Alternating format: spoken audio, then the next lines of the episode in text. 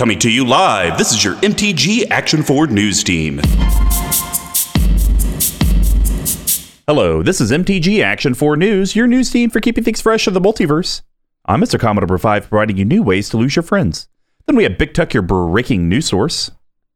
Yes, and as Mr. Combo often says when he's playing his Empress Galina deck, I'll have what you're having. And it tastes so good. Squee McGee getting caught up on meta traffic with the weather. Well, looks like the reforged Weatherlight Chopper 13 couldn't withstand the decayed zombies. Oh. Potentially, Mr. T and Squid McGee can be risen from the Dark Realm and rejoin the team in the future. But for this brief moment in history, it is time for the not so accurate set review of Crimson Vow. Bum, bum, bum. We're back already. right. Here we are. I know. Uh, it's an emergency broadcast. Uh, I don't know if we can call it an emergency, though, when uh, new sets are coming out uh, once every two weeks. That I- seems much like the boy who cried wolf. my uh, my friends that I play with here were like, "Aren't you excited about spoiler season?" And I was like, "I don't think it's a season when it changes every two weeks, like literally every two weeks." So here we are. Did you get your invitation though? Is my question to the grand You know, soiree. I didn't. I didn't. And I think it's part of my beef. The hell, bro? Werewolves? I'm, I'm giving my overall impression right now. Werewolves got screwed. Uh, What, in this set or in general? This set, because this was the last chance to get Oh, proper proper werewolves for Innistrad. You know, uh, Midnight Hunt didn't really uh, hit the mark. I would say there were some cool where there were some cool ones, and there's definitely some cool ones in this. But nothing. I mean, even the Commander precons, there is no werewolf precon. that's what blew. Just- that's that's what really blew my mind on that. And I think like they kind of threw a bone in with like the um Tovolar, the new werewolf commander, right? Sure. Like we all talked about how strong he is, but just overall, I mean, if you compare uh Midnight Hunt versus Crimson Vow, I would say that this set overall has way more support for tribes that don't really need it in the form Yep. of zombies and vampires. I mean, there's like 10 or 15 cards a piece that are incredible, at least like five that are really, really good. It's insane, right? So I, it's just boggle. And also, there's a new vampire precon, which we're not really gonna get into because it hasn't been spoiled. That's that's the time of this recording. But again, I think your main point of being like no werewolf. This is they were like this is gonna be the set for werewolves, right? It's in the title. No werewolf precon. 10 or 15 cards that help. Uh, by the way, also, I did order a Celestus, as you said. I've not been able to play with it yet, but I'm very much looking forward to hopefully seeing that out. I think you're right on that my- card. Yeah, uh, here's my thing is if you wanted to uh, because Innistrad is vampires, werewolves Right. and zombies. So if you had to have support for the stuff that didn't need it, aka vampires and zombies, I get it. And the the decayed mechanic and we'll we'll uh, get a little bit into that uh, potentially um that's fine. That's an interesting mechanic, and it's like, okay, you guys produce a billion zombie tokens. Now we're making them slightly worse. I'm fine with that, but we didn't need another zombie precon. Right. We didn't need another vampire precon. Um, werewolves should have been front and center. Maybe there's a story reason that you and I aren't seeing Oh, because we're not hashtag Vorthos nerds. Uh, so maybe werewolves got killed out. How great would it have been too if it was like they're like, okay, we just sandbagged you guys. The precons, the commander precons for this is All vampires werewolves. versus werewolves, right? You have your Yep. vampire precon and your wolf precon, and the precon for this one is like spirits, which for me, I'm just like, I don't know, like I'm not interested at Mm-hmm. Lame. all in playing that. Super yeah, lame. lame. And so here's kind of something I was thinking of is I think there's been at least two or three legendary vampires printed between these two sets of people are like, hey, I don't have to run Edgar Markov anymore. I can Oh, run sure, these. yeah. Uh, zombies. There are now more zombie options at Legendary. People are like, "Hey, that's awesome." You know, I was never playing Gisa and Geralf, just that trashy channel does. Uh, but you know, now I don't have to use that. But werewolves, we only got Tovolar. I think we should have at least gotten two or three. Another couple options, Even if yeah. you didn't, even if you don't want to print fifty new werewolf cards, give us two or three legends to get creative with. And one, I had shower thoughts. Cue the music. Oh, This morning, I created the perfect box werewolf legend for a commander precon. The thing's beautiful. Listen to this. I'm all, I am all ha- ears. It has daytime and nighttime bound, so it Yeah. still has your traditional werewolf. Sure. Front side's a human, back side's a werewolf.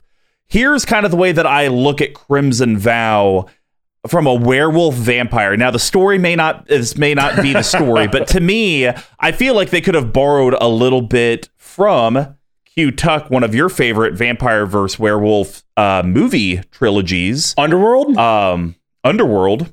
oh, sure. I just watched. They sh- oh, sorry. Quick redactor review. I just watched the original Underworld when I was out in Maine. Still holds I was up? like bored. Kind of. yes, I it does, but it's like it, it's just the Matrix with werewolves, right? Like that's what it boils down to. But it was still like I was sitting there, I was very entertained. Like it's just cool, right? Like vampires and trench coats with two guns is always going to be cool, right? Um, and then you got the guy with the whip. I don't know. It, it was very entertaining. I was very entertained. I know that the sequels go straight downhill from there, so I didn't bother on Yep. any of those. But I thought you'd enjoy that for my Spooktober movie watch. Yeah. Fair enough. Fair enough. Okay, And so, so- from a so we got daytime, nighttime. One side's a human, one side's a, a werewolf. Uh, but the whole thing with Crimson Vow, from what I've seen, this is more about the marriage of Edgar Markov to Olivia. That's like the big thing. Yeah. And I think the werewolves could they could have done it in a way that they were the underground, were the resistance. Oh, and these these yeah, yeah. vampire families getting married is bad news bears for all of us. Like Everyone, we yeah. cannot it- it's kind of like if I don't know, the Trumps and the uh Careful, careful, uh, the. Maos. Yeah, the, the Trumps and the Maos got married, and it's like, oh, awesome, dictators getting together. That'll never Right, be right, like right. awful for anyone. So, what this card could have been, and now from a color perspective, it either would have been uh, white on the front, Gruul on the backside, Oh, or okay. Azorius on the front and Gruul on the backside. So it's it has the flip Avacyn where its color identity is still three or four Three colors. colors, yeah. Because like her, she was white on the front, red on the other side. So she only works in Boros and beyond decks. So that's how you would do it. But here's kind of where my mind goes. I don't know if vampires in Innistrad are affected by sunlight. That's not something I have knowledge of. I have no But idea. I would I think- I imagine, think- but I, I would think the front side, though, even if it's not instant death, it should say the front side, all vampires get negative two, negative one. It's just a static effect. And so it's like as they're in their human forms, it's daytime. And in theory, the vampires should be slightly weaker during Right, the daytime. right. So you kind of have the static, almost staxing effect. Hey, the one one vampire tokens, we kind of slow that down. But it's not so overpowered because there's so many vampire anthem effects. Most likely, you're Right. just making their tokens zero ones or one twos. So you have that on the front. The flip side would say all wares, werewolves and wolves you control get plus three plus O and have trample. And so the thought there is when it becomes nighttime, the vampires get beef back up. They Right. are no longer weakened by the sun. But then the second piece is now we're werewolves. We are angry, we are resisting, and we're going to trample through the wedding hall doors to stop this To stop wedding. them? Which is the whole trample plus three plus O piece. Because they don't get bigger butts. We're just really r- enraged, Enraged, and right. angry that would have been such a cool mechanic because then it's almost like you debate whether it's standard or commander. Do I want the daytime side for the negative two, negative one Right. static on all these vampires? Or do I want to like get the nighttime so I just go in guns blazing and knock you down? Both sides give you interesting mechanics, but no one side is just overpowered. Something like that could Yeah. have been a cool underground werewolf story. And that's one way that you could have designed the card. I think the And one yes, I will not be submitting my application to WotC to be a game I will not take. I will not be taking any further questions. I do think. I will you give me this caveat on the front?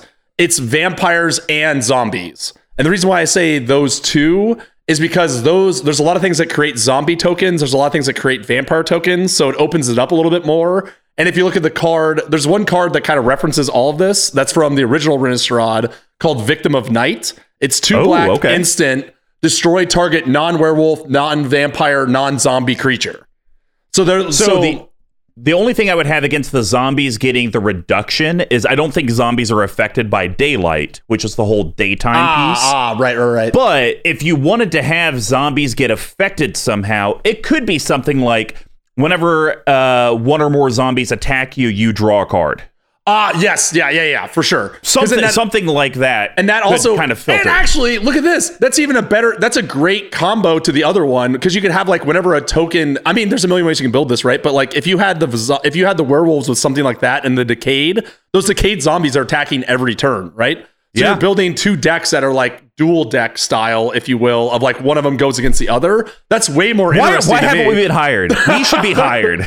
But we are. We are And- talking and- about. and- oh, go ahead. In literally five minutes, we have created a better Commander pre-con experience than what Wizards did Yeah. in probably a year and a half of development.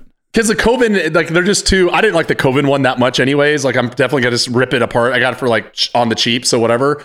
Um, my question for you, and before we get into the mechanics in this set, I do. So I know this year we have not bought any major sealed products, right? We haven't Yep. bought boxes and that sort of thing, Nope. right? I I especially Forgotten Realms in hindsight, like that would have been cool to get a box of because there's just there's a lot of interesting design mechanics.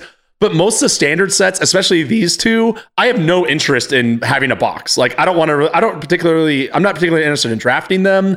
I don't think there's a lot of like bulk commons and uncommons that I'm really interested in getting out of them. Like I just don't. I'm glad that we've like made it this long. I just don't have any interest in having like piles of this stuff lying around. You know? Yeah, that's that's fair. Um, the one thing that I would put a caveat on because we will do our New Year's resolutions, and it will actually. I think it works out that it comes out on New Year's Day, Oh, perfect. uh, potentially. Um, we're going to be talking about the if the sealed thing is going to carry over into 2022. I know my loophole this year has more been my awesome fiance. your fiance uh, will buys just, you. she, she'll just buy me magic cards and she'll ask me like, "What do I want?" And I don't Right. get it all the time, but I think it is something though. I'm going to evaluate. I don't think I want regular standard boxes. I think this is going to be more of something like, do I want to go back to getting collector boosters or set booster Oh, boxes? Oh, oh, okay. Yeah, yeah, yeah. That's actually where I do miss out because I actually never I mean I probably didn't make double my money but I never really lost on a collector box. I always like, "Oh, okay, I got a Mm-hmm. Sure. bunch of beautiful cards because I like the bling and stuff." Right, right, The right. only thing though is that there is still a lot of chaff. I have enjoyed not having new boxes of cards uh, starting up, out around yeah. my house. But I think that draft shaft can be good for environments. Like I have my cube, but I Hmm. can actually take some of that, probably replace some of the bad things in my cube. You have but then sure. that goes to like our play group. You know, we have people becoming new dads, getting married, kids are getting older, and so like we're playing less and less.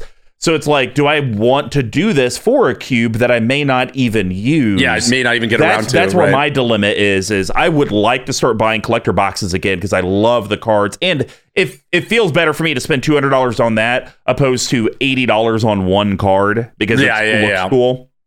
But I just don't know if I want all that bulk. Yeah, I agree with you. And like, I mean, yeah, have you have you even ran through the cube yet? I know you've had it for a while. Nope. No. Well, maybe we'll be able to do that IRL potentially, or the week of Thanksgiving. Well, I think that's going to wrap up our overall impressions of this. Um, I say we segue to everyone's favorite bit. Do do do do. Do-do-do. Shop talk with Big Tuck. Uh, welcome back to the auto shop. uh, I'm a little hungover today at school. Yeah. My hands are covered in oil, but we do have some new mechanics to talk about here. And the first one we'll be able to tag team these is, in my opinion, the worst one, which is tr- training.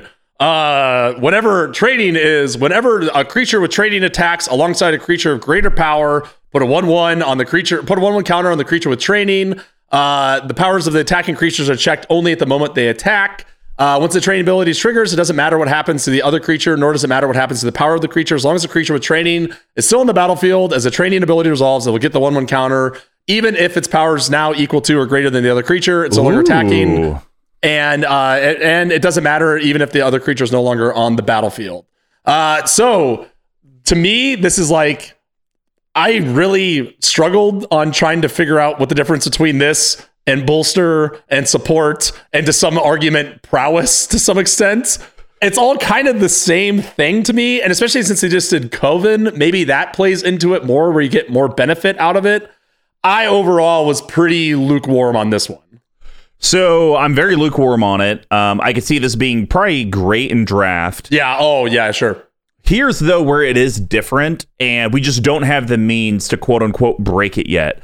Those other mechanics like bolster, I don't think you could stack bolster um, to where eventually, if its power is equal or greater, I don't think the the creature gets the counter.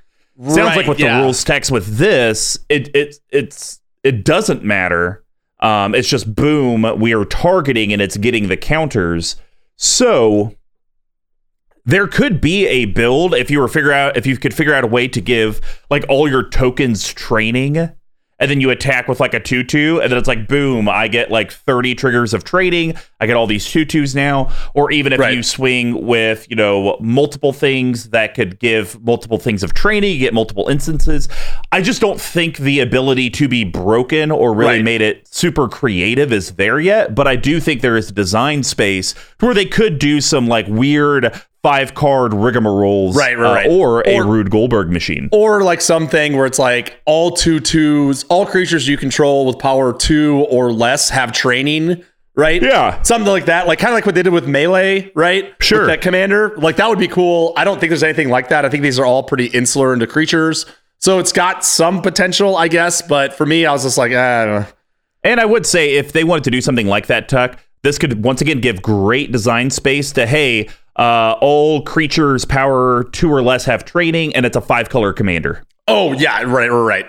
So five So- color weenies, that'd be pretty awesome. That'd actually be and really it- awesome. it- yeah. it- and it could be like a human tribal thing to where it's not uh, General Tazri with allies. You got soldiers with Najeela. trying to think, the is there a human five color? I don't think so. I think they're they're usually just well, there's three. the there's the other one that I think is the party mechanic where it counts like clerics and soldiers. Oh, yeah, yeah, yeah. that one. Um, yeah, I don't think there is That's just a straight. as well. Yeah. Yeah, so I don't think there's a straight five color human. So that could be your human teeny weeny tribal five color. That would actually be there you pretty cool. Training. Yeah, That would, okay, that would be cool. But as as is is what we've seen so far. Not not Yeah. super excited about it personally. Uh, but this next one, oh boy, the Magic community's had a gas with it, Mister Combo. Why don't you go through and try to explain how cleave works? Okay. Uh, Cleave is kicker in yeah, statement. pretty much. Uh, so Cleave shows up on instant and sorcery cards, and basically you have your normal cost in the top right. So we'll use Dig Up for example. Sure. Dig Up is a single green. It's a sorcery. It's a rare, and it states search your library for, and then this is bracketed basic land end bracket card, another bracket, reveal it. End bracket, put it into your hand, then shuffle. So basically, one green, you search your library for a basic land card, reveal it, put it into your hand, and shuffle. It's not terrible for a single green. Right. But it does have cleave. So you could pay a colorless black, black, and green. And when you cast it for its cleave cost, you remove all words in square brackets. So then the card evolves into a search your library for a card, put it into your hand, and shuffle for four. Basically, a uh, Golgari diabolic tutor, Tutor, is what right. this basically turns out to be. Um, and my kind of jab at it is this is It's just Kicker. kicker. kicker literally states if you paid the kicker cost, do this instead. this thing, yeah. Have you seen? There's some video I haven't watched yet, but it's just like all mechanics are kicker. Well, I like the one where people took Vindicate. Yeah, and it's just the- target- the, the cleave cost is just target permanent. Yeah, target permanent. And then uh, Forrest Day Two Wong, who just day two'd recently, I think, living to up to his name. He put one that was like so complicated. It was like some creature, but if you if you don't pay the cleave cost, it's just like a counter spell or something. I'd like reread it four times because it's there's so much like parentheses and whatnot. Yeah, Um, I, it's just like it's this is- kicker. this is what I'm talking about. Like we've talked about this before, where it's like this is so silly. We're never gonna see it again because it's unnecessarily complicated, right? Yep. And like I get it, you can't just have everything with kicker because it's like too pushed, or like you can't like you can't have kicker in every set, right? So you have to like think different ways around it. But like, but th- then you need to make it different. Don't Right, just yeah. make it kicker. like because I think Well- like r- Actually, no, Tuck, you and I are wrong. We apologize, Watsy. Kicker adds an effect. Cleave removes effects. Oh. That's how it's different. I figured it out. well, the good news is all, a lot of these cleave cards are likely going to be coming to a long your whatever library deck that says all text.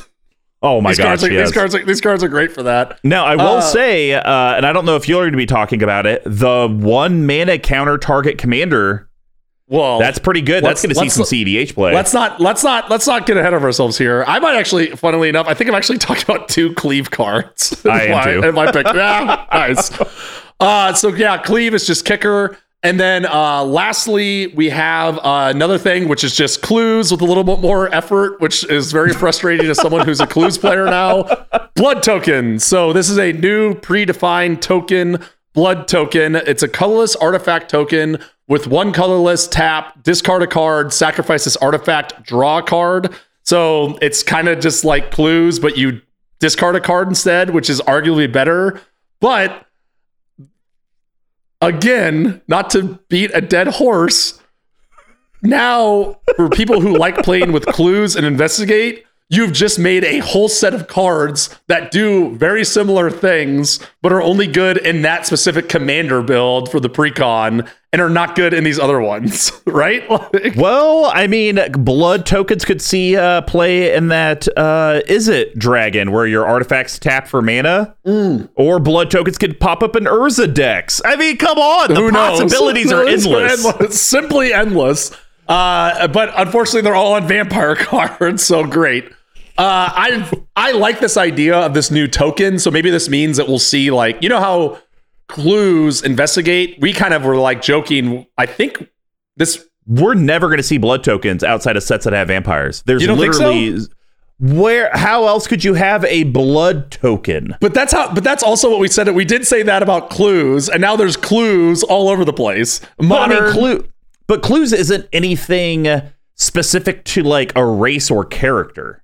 Oh, that's true. That's that's Yeah. like saying we'll see daytime nightbound without werewolves. Without werewolves, no, we're not. yeah, true, uh, very true. Unless you're playing the Celestus, which again, to Mr. Combo's point, is the best artifact that came out in that set. I will be taking no further questions. So, what do you? What are your thoughts? What are your final thoughts on the blood tokens? Are you interested in building that precon at all? Does that jump out at you? No. No, so uh, but I've been also been very uh consistent with I have zero interest in building the commander precons that come from standard sets. The mm-hmm. only ones I will consider are the ones that come from commander sets because I I don't want to spend 30 to 40 dollars on a commander precon and there's really only 10% of net new cards in Right, right, that right. deck. And that's not doesn't really you. worth it to me. I like it when I get 30 to 40 new new pieces of magic to play with. So Right. I have zero interest in it. I will say though, blood tokens, because the reason I don't do clues is you got to pay two colorless to draw a card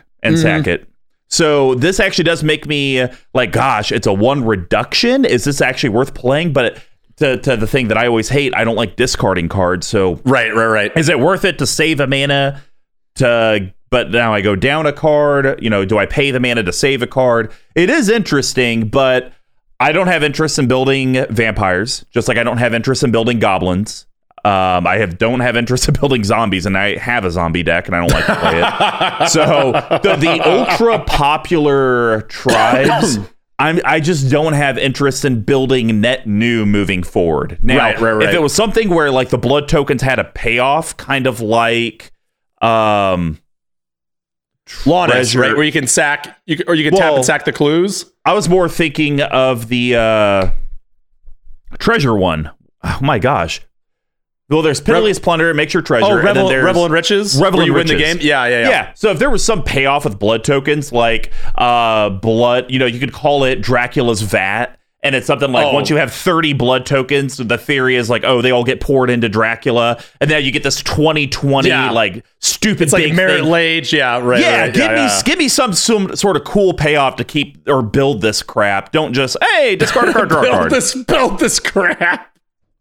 Uh, well, yeah, I, I, there was just some people that were very upset that these weren't. They're just like clues with some extra work that aren't clues. So what are you gonna do? Um, and then we do have Daybound and Nightbound, which we just talked Yep. about not too long ago. Um, we have Disturb is back on a few cards, but Yep. more importantly, we have the the exploit mechanic returning as well. Which is whenever a creature enters a battlefield, when this creature enters a battlefield, you may sacrifice a creature, including it, and then you get something else out of it. Um, Yep. People are talking about that new Scorpion that is like two colorless and a black. When it enters the battlefield as exploit, if you exploit a creature, you draw two, lose two, or something like that. So Not bad. Um, I like exploit. I think it's a cool mechanic. Uh, Yeah. There's no better card than exploit than Sidisi Undead Vizier that just lets you tutor, Tutor. for a creature. Yeah. yeah. That's the bet. That's going to be the best they're ever going to do. But it is, it is exciting to see a pretty limited in scope mechanic making a return, especially with the amount of zombies and that sort of thing that they're coming out with. So, um, of the three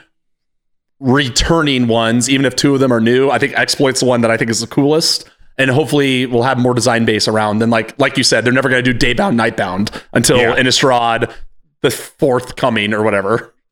Forthcoming. I don't Uh, know. yeah. No, I agree. Uh, from the returning, I will say this though: for returning mechanics, I was more excited for the day day daybound, nightbound, Mm. Just because they didn't just uh, do it in uh, Midnight Hunt and then abandon it. Oh. Abandon it, yeah. At least there's some other stuff in here that cares about it. So good for you, Watsy, for kind of getting back to doing sets. Um, I know that this is going to be something we're going to talk with MTG Lord of Leaves, hopefully in the future. I wish we would get back to this. I mean, even though the the two sets didn't really tie together, I like blocks. I wish we would get yeah, back yeah. to continued stories, having a mechanic. It doesn't just appear in Eldritch Moon and then you never see it again. It's hey, we have two Innistrad sets coming out. We're going to see daytime or daybound, nightbound, Yeah, right. at least one more time. So if you wanted to build a werewolf deck, at least you have a bunch of crap to build with. Right. Versus people that wanted to do energy, you literally didn't have enough. Yeah, yeah, that's a good point. Good point. All right. Well, I think uh Big Tuck's shop The top- shop the shop is closed. Shop the is shop closed. closed. The shop's and now, closed.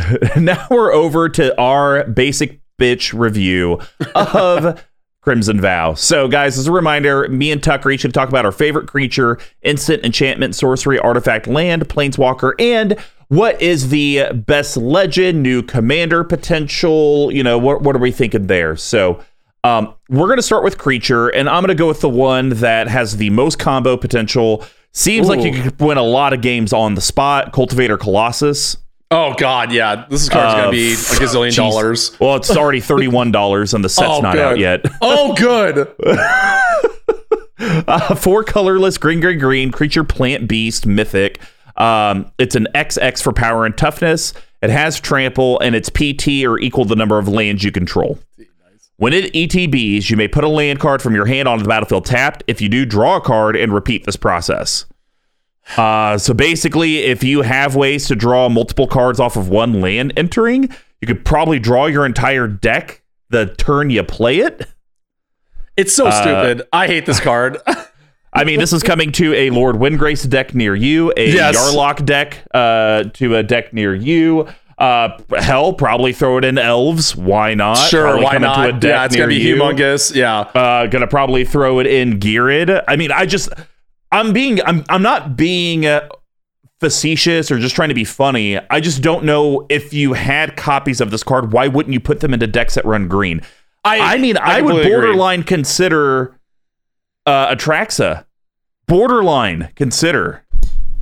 Wow, that's saying something. But again, Yeah. like, but I'm saying, like, I, I, I agree with you, and I think that's part of the problem, right? Like, again, we're talking about a green card, right? And like, what did we talk about last set? Probably a green card. What did we talk Yep. about in previews before that? Green cards, green cards, green cards, green cards, enchantments, creatures, instants, and sorceries. Fuck. Cleave is a green card, and it's not a mono green, but it's a green card. I'm sick of it.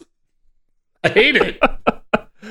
So, so what what we're hearing, guys, is that we at CMD Tower no longer want green cards. Everyone needs to be. No. A, we all need to be illegal citizens of the United States.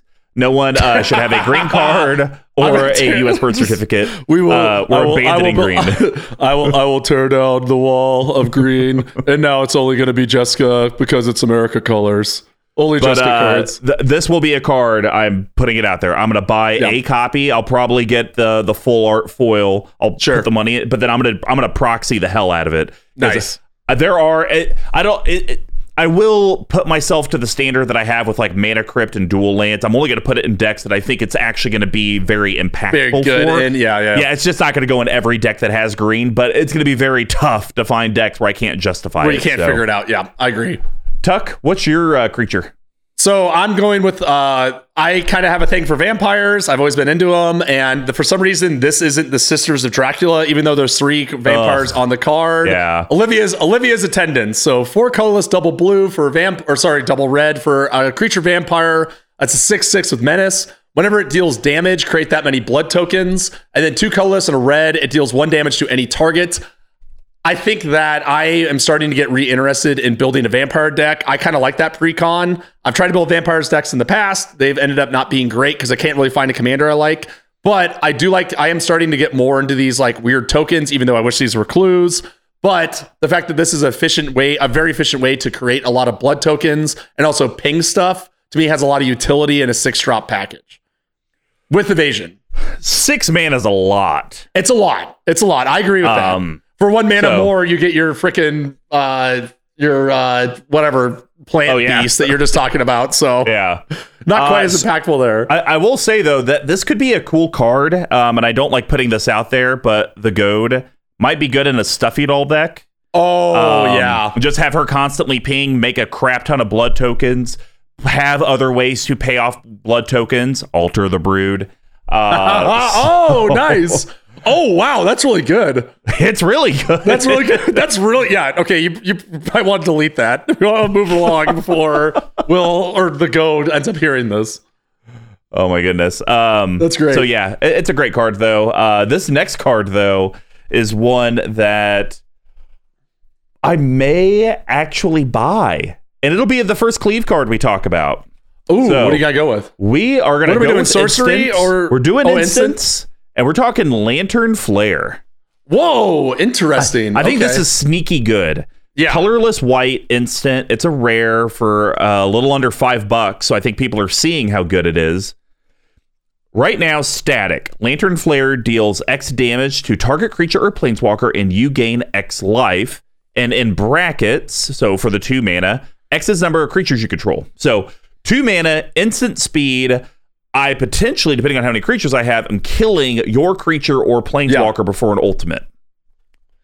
For the cleave cost, though, X and Boros, so one red, one white, it's literally the same thing, but now it's just X, whatever you put into X. yeah, whatever you dump into it. So for me, you get instant speed no matter what. One side is two mana, and you're only probably going to do that if you have five, six, seven, eight creatures. Right. Right. Two mana removal spell on a planeswalker or creature. Or an X spell to be as big as you hella want and dump everything you need into it, whether it's just to gain life. Maybe uh, you can one shot someone before they gain a bunch of life themselves. Um, Right, right, it just right. has a lot of versatility. I would put this in my feather deck. I was just gonna say I could see this being in Alibou because it does pump out a bunch of creatures that are like mana dorks and stuff. Mm-hmm. I think the real the real reason why I think this card is is critical is that it's a it's an instant speed and b if you're playing a go wide deck in Boros, which we talked about, most of them kind of are. Yes. Right. Like this is how it works. You're always doing two mana. and you're and you're gaining like ten life. Right. So Yeah. two mana, instant speed. That's a removal of a troublesome creature or planeswalker. Gain life. What more do you want on a rare? Right.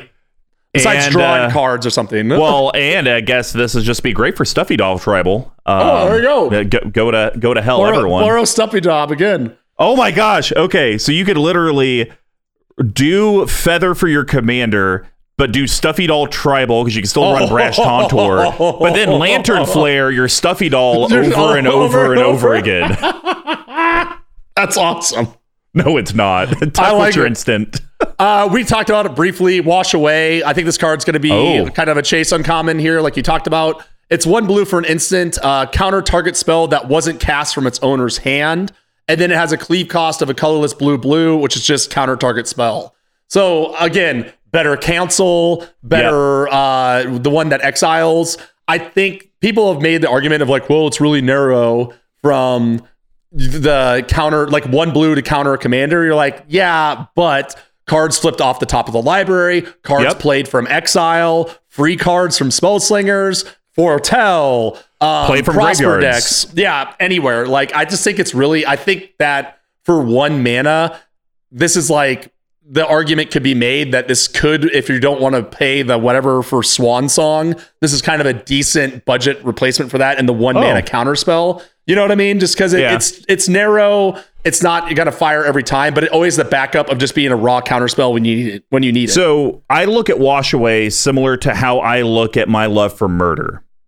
So you you you well because you've gone multiple times on how like Doomblade, you're just like it's just better better than murder, and I think my thing has been like I don't like the non-black creature portion. It's a it's a little restrictive. So I'm okay paying one more mana to have no restrictions on what I can kill. That's how you should look at wash away. Yes, counter Yeah, yeah. spell in theory is going to be better than wash away's cleave.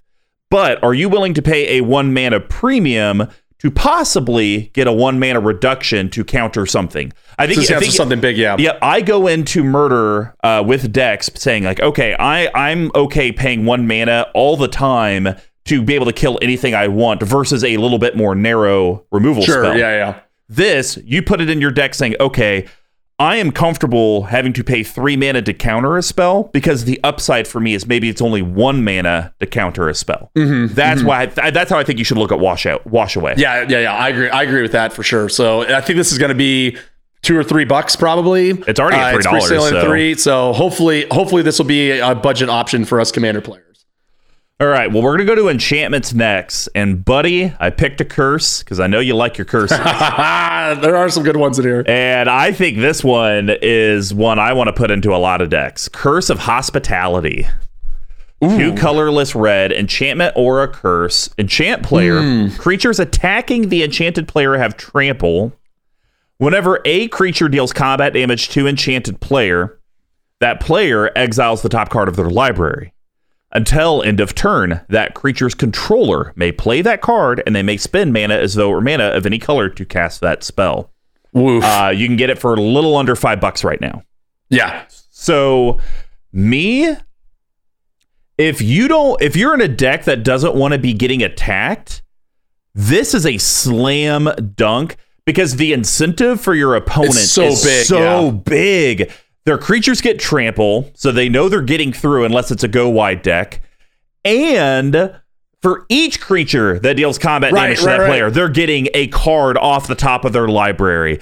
And they stay in exile. So the cool thing is you could totally Oh, politic and just say, hey guys, I know that you're completely tapped out.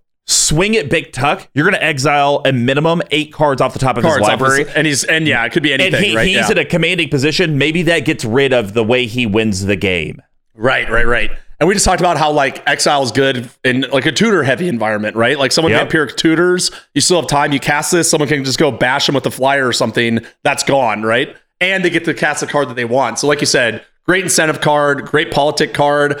Uh, and I also like it uh, from a curse perspective because it it forces the game, it moves the game along. A lot of curses are more stacks or like let's take a breather. This one's Yeah. very aggressive, very like I want you to attack. Let me help you get it. Let me help you do it more efficiently. I mean, this will be coming into my go deck near you. Oh hell yeah, hell yeah! All Love right, it. Tuck, what's your enchantment? Uh, I am putting this uh, dying to serve. Two colorless and a black for an enchantment. When you discard one or more cards, create a 2 2 black zombie creature token. This ability tr- only triggers once each turn. I love discard effects. Um, my Anje Falkenrath is one of my favorite decks, so it's going to go right in there. But I think cards that care about being able to discard, being able to wheel, those sort of things are going to get an extra value off of this. I don't like how it's only once each turn. And when I first read it, I thought it was only on your turn, which would have sucked. But if you have cards that can do like targeted discard, discarding from your hand to get mana, that's why I like it. I like the sort of you get benefit from discarding cards because I like discarding cards, unlike you. So, you know, you have your blood tokens lying around, you discard from that, you get your 2 2 zombie, and get the wheel keeps going.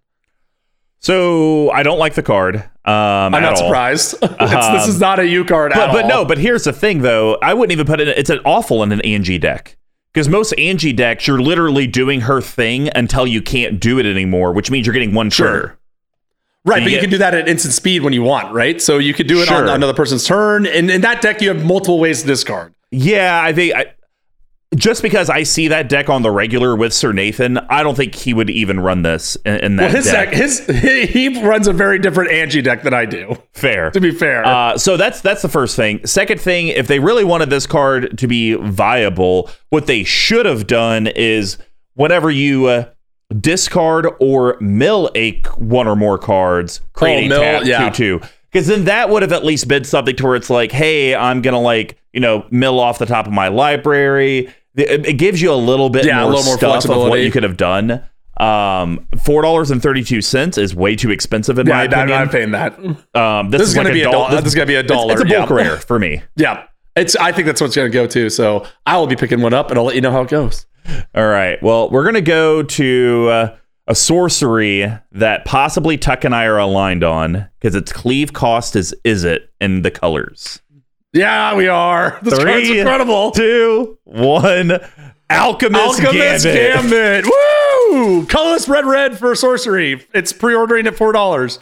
All right. So Tuck, you read the not cleaved text, and then I will read the cleave text. Okay. Take an extra turn after this one. During that turn, damage can't be prevented. At the beginning of that turn's end step, you lose the game. Exile Alchemist Gambit.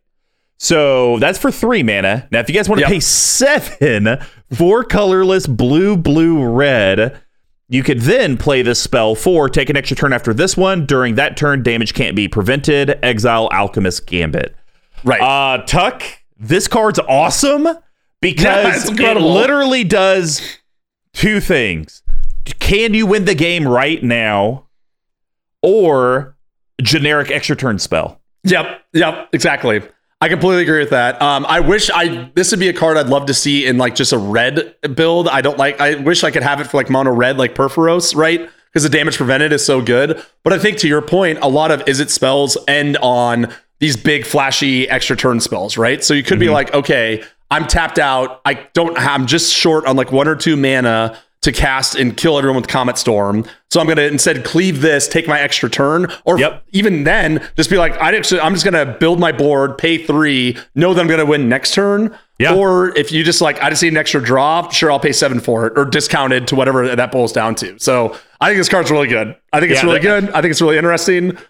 I would imagine that this card is probably going to be at that five to seven dollar range Mm-hmm. for probably the next year, mainly because Obeka is still fairly fresh in everyone's minds. This is great in an Obeka deck. Three mana, extra turn. You end the turn, you don't Yeah. lose. Um, that's awesome. I mean, I will be putting this in even in my CEDH deck because Ooh, the seven mana, yeah. that's seven damage with Vial Smasher. Or if, I, like you said, I just need one extra turn and I can I win need the one game more. Yeah. three mana extra turn, and hey, it doesn't matter because I'm going to win on the spot. I would not be surprised if this card ends up being kind of pricey because of Alrund's Epiphany being so strong in standard right now. Um, so maybe it might be something you have to wait till post rotation, but I definitely, I'm definitely gonna pick up one of these as well. Yep. All right. Well, since we both matched, we're going to go to the artifact next. Um, mine makes a whole lot of suspects. Oh, And I think this is a commander staple moving forward now.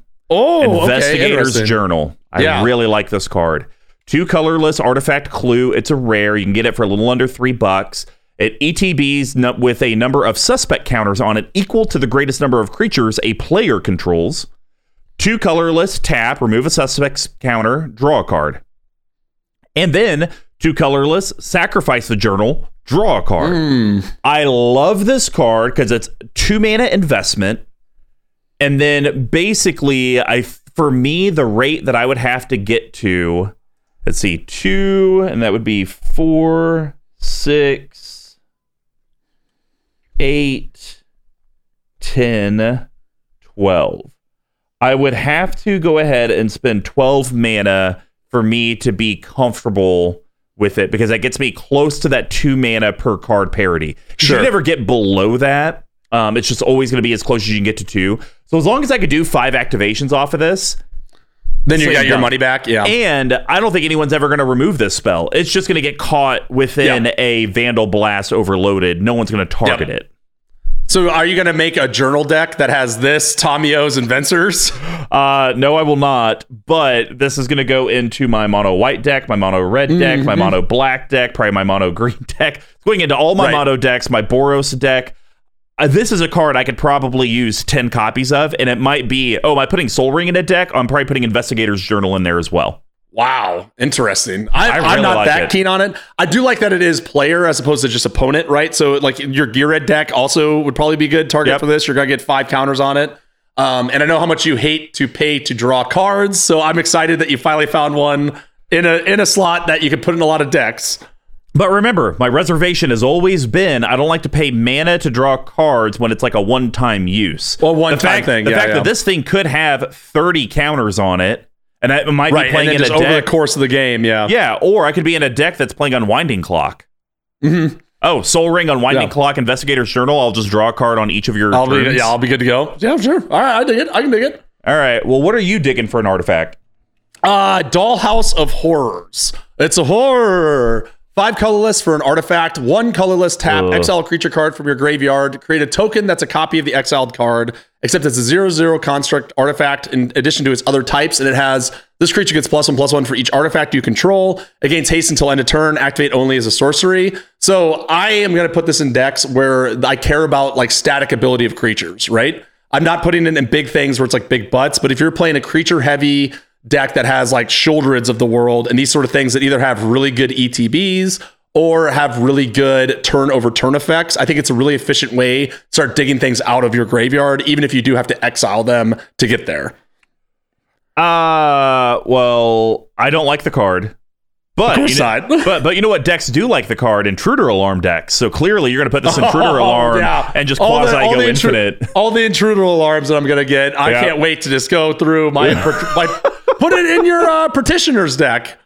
There's your intruder alarm rigmaroles. Oh, there you get you all go. your petitioners back. Tap No, them all, so- sack them. So the reason I don't like it is I just I don't like exiling the creature card from my graveyard. From the graveyard, yeah. That that really feels bad for me. Yeah, it's tough. I get it. it. You couldn't do it for a one mana activation. You'd probably have to make it a at least a three mana activation. I would prefer uh Create make a copy- token copy. create Yeah. a token copy, but then the original gets shuffled into your library like Monster Mash. I would Oh, like sure. that a little bit better. Um, I just whenever I'm exiling stuff, especially the powerful cards like you're talking about, those static effects, Mm-hmm. it feels bad, especially when you're turning it into an artifact, which are like the easiest things to remove. There's a lot of artifacts. I'm, I'm gonna have to see other people play it before I pick one up because this to me reads like uh, Reaper King. Gr- reads amazing, but can Oh, you ever yeah. actually get it to work? Probably not. I think I think you'd like that. I think you should get one if it's if this is going to be a bulk rare, which I'm guessing it will. I think you should get one just to see if it works in petitioners. I think it'd be great in that deck. I don't think it's gonna be bulk. Rare. If they're pre-ordering for a little under five bucks, there has to be something. These prices, I think all these prices are nonsense. So they're never like they're never hold up like this for any amount of time. All right. Uh, well, we're on to the lands and uh, A lot of options. lot of options. lot here. of options. Lot of Uh, options. Mine's actually pretty easy. I just like I don't know what the actual name for it is, but the two or more Oh. cycle. Yeah. Just Uh, I think. Uh, They're they're infinitely better than the two or fewer cycle for commander. Yep, 100%. And I think the best part of that is they actually just finished they just finished Yep. it, right? Like how many cycles of cards do we only have 5 of, right? I know. And the fact that they did that with the pathways and these this year to me, I really think that's like a promising thing that that we're just figuring out like people don't want to have to wait 10 years for them to finish the snarl cycle or whatever, you know what I Yeah. mean? it's just easier just to bang bang and then people already know what they're expected for um, i got four of each copy of the old ones in japanese for a song on ebay i will be doing the exact same thing with this so just get four copies i'll find decks to put them in So for a song, so you paid ninety nine cents for it. It was how much was it like two bucks a piece or something like that so That they're in japanese decent. which kind of sucks but i mean what are you gonna do Yeah. All right. Well, uh, now we're gonna move on to planeswalkers. Um, so. Uh, I am very excited for this card because I think it has a lot of play. It'll definitely be seeing play in Brina's average gem. It needs to go down in price though because it's twenty five dollars right now. Um, but it's actually the first Kaya Planeswalker I actually want to play because I hate Sure. all of her other editions. Kaya Geist Hunter. I really like this. it's really strong it's really strong Colorless Orzhov, so that's gonna be your white and a black. It's a mythic legendary planeswalker Kaya, enters with three loyalty. I'm gonna go hmm. I'm gonna go with the effect I care the least amount about, and then go from there and end with the one I'm most excited for. The one I'm least excited for is actually the ultimate. I don't like it Ultimate, that yeah. much. Exile all cards from all graveyards uh, for losing six loyalty. Then create a 1 1 white spirit creature token with flying for each card exiled this way. I mean, I guess this would be great in uh, my Altar of the Brood style decks where I am just kind of milling and Milling maybe I get yeah. 60 or 90 spirits. But I, I, if I don't ever get to that negative six, I'm cool. Yeah. Minus two loyalty until end of turn. If one or more tokens would be created under your control, create twice of those tokens instead. That's fine. I just like I think of my Orzhov decks, and I don't really run tokens in my Orzhov decks, so Yeah, I don't yeah, yeah. think that's actually that great. But there could be some treasure type effect, something like that. I think that minus two would be really good in like my Kaya build. Or my sorry, my Teysa uh, build Oh, because yeah. I'm getting all those I'm getting all those extra token triggers when stuff dies. Yep. To be able to double those up. And but that's like a very to your point, that's a very narrow build, right? Yes. Yeah. But the one I'm most excited for is the plus one. This is great. Creatures you control gain death touch until end of turn, and you get to put a plus one plus one counter on up to one target creature token you control. So basically, I'm paying three mana, and it's an enchantment that each turn on mine, my creatures have death touch until end of turn. That's Yeah, pretty awesome. good. and maybe something gets slightly bigger. Okay. Right. Yep. Um, and if again, like if you get to the minus six, gravy, right? Like, Yep. I, I agree with you. I don't think it's, I don't know if it's like an immediate slam dunk game win every time, but at least it does something, right? It does something out there. Uh, she is really strong. I hope that she's not twenty dollars, but we'll see.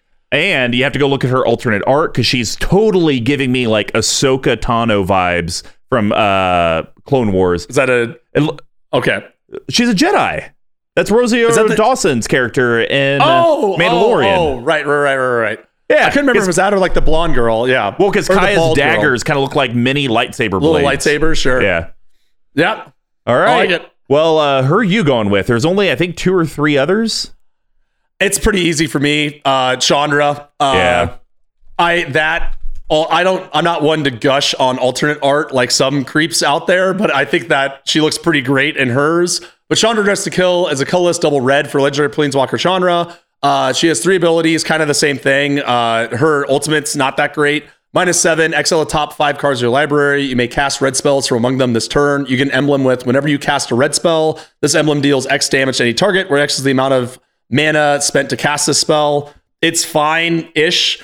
Um, her mind, her, but I like the fact that both of her other abilities are plus one. So plus one, exile the top card of your library. If it's red, you may cast it this turn. Slam dunk in mono red decks. In my opinion, it gets a little. People are talking about like it could be good in Prosper or those kind of decks that care about exiling in red. Oh, But it, I think you really have to look, like you always say, how many red sources are you actually playing? and your mono red thing's not even a slam dunk because I don't think you run this in Daretti. Probably not ready, but Yeah, the- Purphoros, definitely and, and definitely would. It's just Purphoros, it's amazing. There are a lot of artifact, or sorry, there are a lot of red builds that are very artifact focused. So I think it's going to be your goblins, your Purphoroses, your. Nehebs. Nehebs. Yeah, I was just gonna So ask. yeah, it's gonna uh, definitely slam dunk a Neheb. Uh, right? I think I only run ten artifacts, so I'll take the risk. Yeah, for sure. And then plus one is she adds a red, and then she deals a damage up to one target player or planeswalker. So for me, like the argument we're talking about is would you pay three mana for a mana rock that deals an extra point of damage, and you can use it the turn you have? I mean, that's just Depending on the build, uh, probably. Manalith. Manalith, yeah, exactly. So that's like that for me. That ability is good enough. And then depending on what deck you put it in, you could get a lot of extra incidental value off it for free, if you will. Yeah. Right. Like if you like in mono red deck, you put this in here, you replace a three drop mana rock, and then it also can do something else if you need it to. Yeah, So that's I'm- why I'm that's why it. I like it. Yeah. All right. Well, we're on to the creme de la creme, the best commander potential. So I'm gonna. I actually have an honorary mention, uh, just because we didn't really talk about the commander sets because they haven't been fully spoiled yet at the time of the recording. But I did want to talk about my boy, and I think I'm gonna build it. Uh, Umbris Fear Manifest. Three Oh, colorless? Dimir. Yeah. Yeah. Legendary creature, nightmare, horror, mythic. It's a 1 1. It gets plus 1 plus 1 for each card your opponents own in exile. And whenever Umbris or another nightmare or horror enters the battlefield under your control, target opponent exiles cards from the top of their library until they exile a land card. This kind Oh, of yeah. just says, hey, build Ashiok Tribal, which I love Ashiok. It's my favorite planeswalker. So I'm here for Umbris, and I'm here to make my playgroup hate me and figure out how to blink Bojuka Bog as many times as possible. Um, Very- very good. We are we are here for it. But the actual one I wanted to talk about from the set uh, is one that is getting a lot of talk. I think this with like a Helm of the Host is absurd. Toxrill the Corrosive. Holy Ah, crap. The slug, yeah. It is seven mana. It is seven mana. So Yeah, that's five colorless, uh, black, black. Legendary creature, slug, horror, mythic. You can get it right now for 18.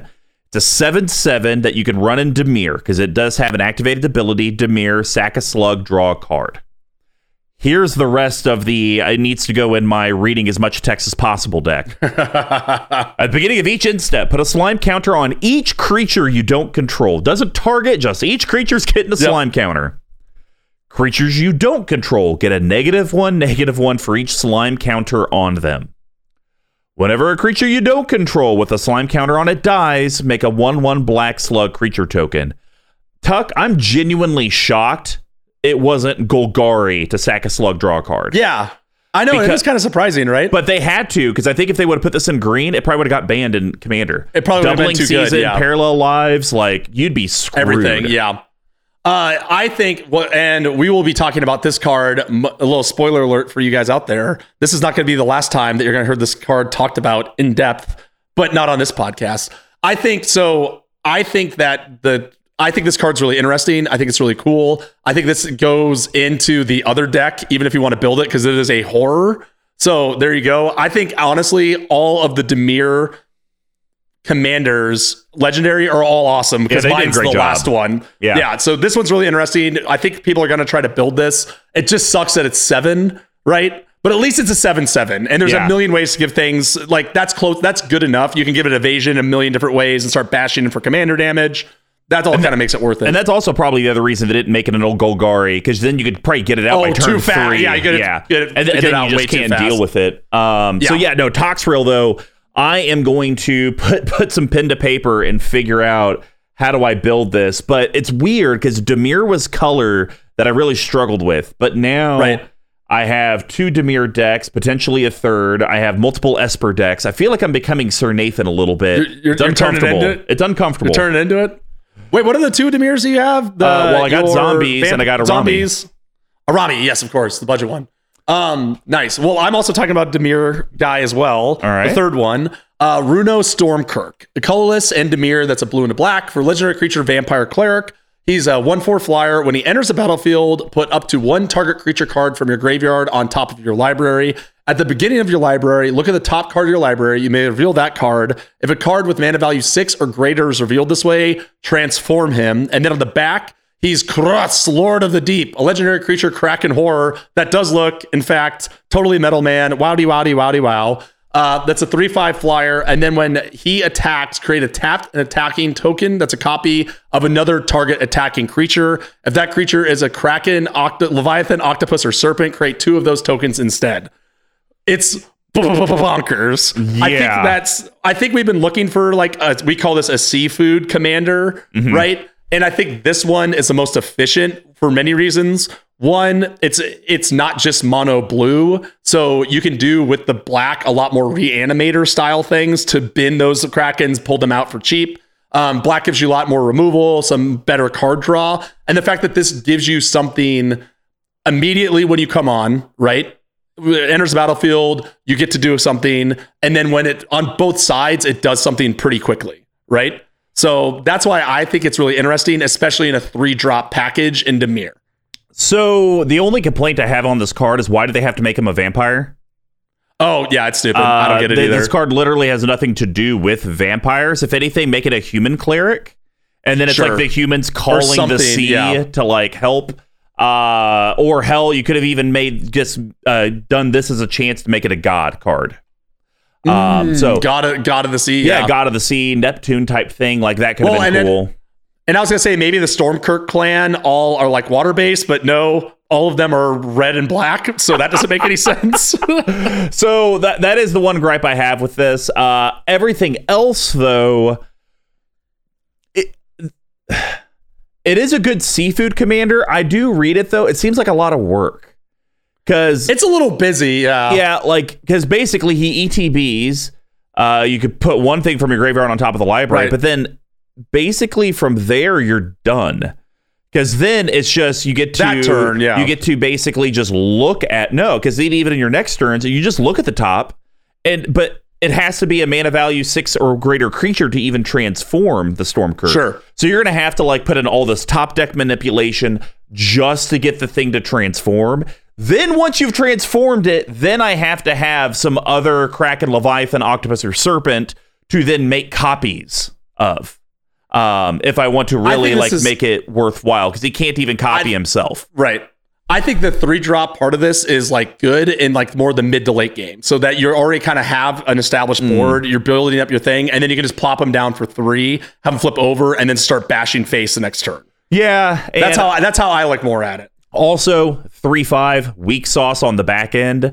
Um, I just I think for all the work that you're putting in, this thing should at least be uh, if you want a bigger butt, A like a six, five six or seven, a Yeah. six six, uh, whatever the traditional you know eight eight. It's an octopus. Split, yeah. Uh, so th- there's a lot of design stuff I don't like. I love the idea. I just you just hey, don't, you think um, it might not be the the juice more- may not be worth the squeeze yeah, on it. more power to you if you can figure it out. Well, I know there's a guy who's look a guy in our group, Ken, is looking to potentially build this, so I'm hoping that I'll be able to have some better research for you in the near future.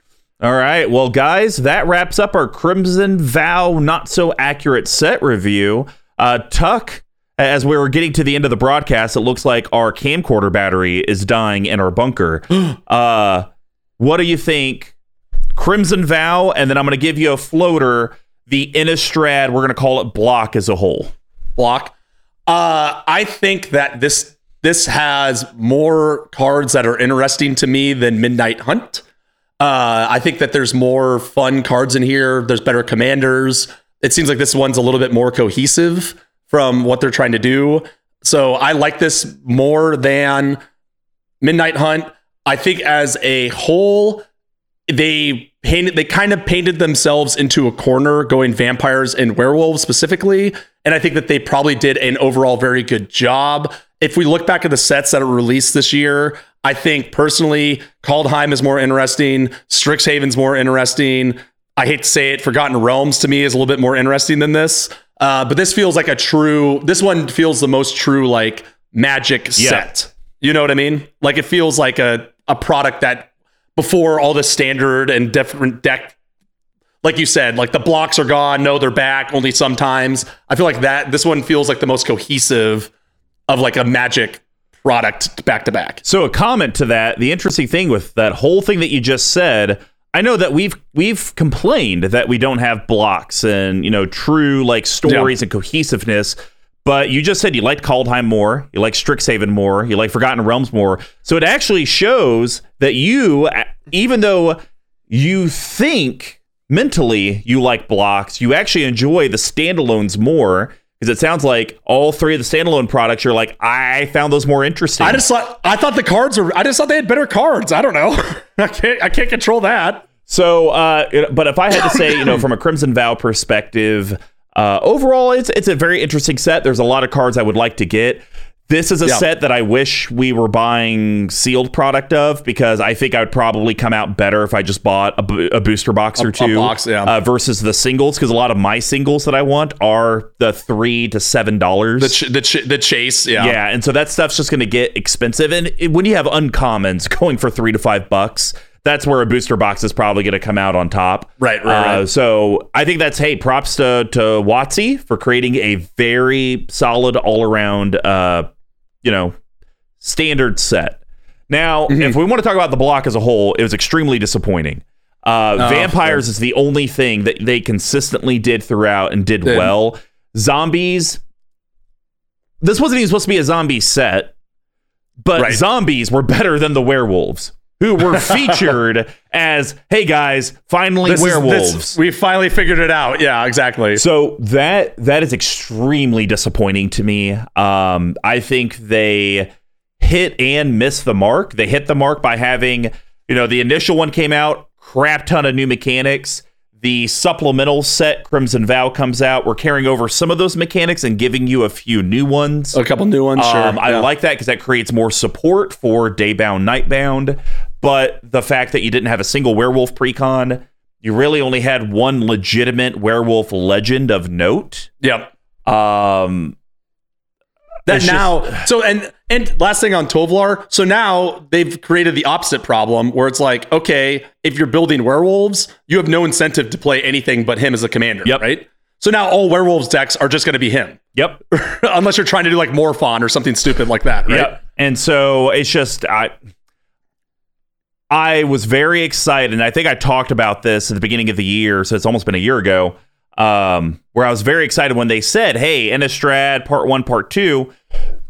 I was like, "Oh my gosh, we're getting blocks back. We're actually going to get cohesiveness." You know, it's like Right. You know, energy. Like maybe you know this, whatever they come up with, this will have a chance, and then they just let us down. They just fell apart. But guys, you have to remember, buy singles, yes. support your LGSs, support CMD Tower. We are getting low on water, and you have to make sure to protect any exposed. And thanks for staying with us. And as always, remember to retweet, subscribe, follow, like, share, and place orders at cmdtower.com slash merch. Now, if you would like to support us directly, you could head over to our Patreon, patreon.com slash cmdtower with reward tiers for all the budgets. There is a way that you, the collective, can help. You can stay in touch with your MTG Action 4 news team by following us on Twitter, Facebook, and our website, cmdtower.com. You can communicate directly with your team at cmdtower at Mr. Commodore 5, all spelled out except for the 5, at Dear Squee, and at Big Tuck Tweeting. From your MTG Action 4 news team, good morning, good afternoon, good evening, and good night. See you at the wedding.